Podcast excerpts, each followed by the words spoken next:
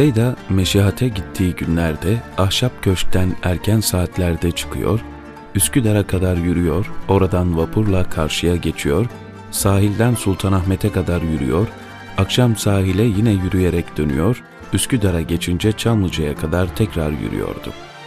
Yürürken düşünüyor, yol aldıkça rahatlıyordu. Dinamik bünyesi zaman zaman yorgun düşse de dayanıyordu. Aynı güzergah Abdurrahman'ın da güzergahıydı. Bir ikindi üzeriydi. Genç adam vapurdan indi. Hava sıcak, sahil güzeldi. Bu havada sahil yolundan denizi seyrederek gitmek çok hoş olacaktı. Hemen yaklaşan faytona işaret ettim. Yaşlı faytoncu çekti ipleri. Kızıl renkli, al yeleli at gencin önünde durdu. Genç bir hamlede rengarenk desenlerle süslenmiş deri koltuklu faytona bindi. Selam verdi. Yaşlı faytoncu ağarmış kalın bıyıklarının altından tebessüm ederek selamı aldı. Buyurun, hoş geldiniz beyim dedi. Hoş bulduk. Nereye? Çamlıca'ya. Sahilden gidelim. Nasıl isterseniz. Faytoncu atı dehledi. Taş kaldırımlarda tekerleklerin ve atın nal sesleri yankılandı. Ağaçlı ve sükunetli yola o sesler ayrı bir hava katıyor, adeta bir musiki namesi gibi içe huzur veriyordu. Genç İstanbul'u ve ruhunu dinleyerek yol aldı.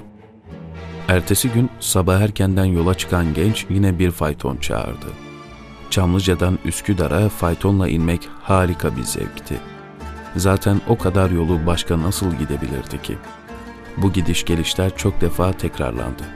Artık ahşap köşkün kapısında atların nal sesleri sık sık duyuluyordu. Aradan aylar geçmişti.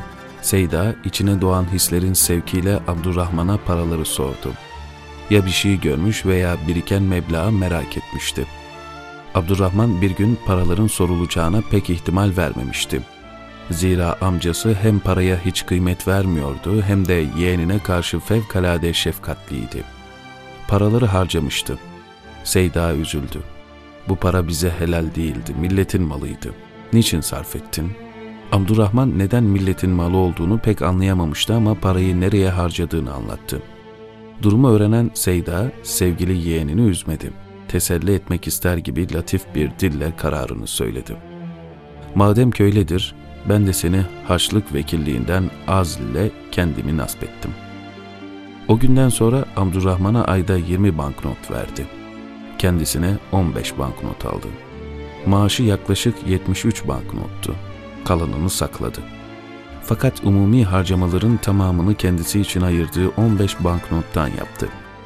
Artık Abdurrahman'ın şahsi parası faytona yetmiyor, ahşap köşkün yollarından mal sesleri duyulmuyordu. Bir süre sonra biriken paralarla yazdığı eserleri yayımladı. İlk olarak imanın erkanını izah ve ispat eden Nokta Risalesi basıldı. Abdurrahman kitapların satılacağını zannediyordu.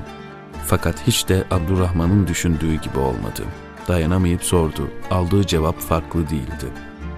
Maaştan bana ölmeyecek kadarı caizdir. Fazlası millet malıdır. Bu şekilde millete iade ediyorum. Anlaşılmaz bir ufuk, yaşanmaz bir hayattı. Abdurrahman erişemediği şahikaya bir kez daha hayran kaldı.''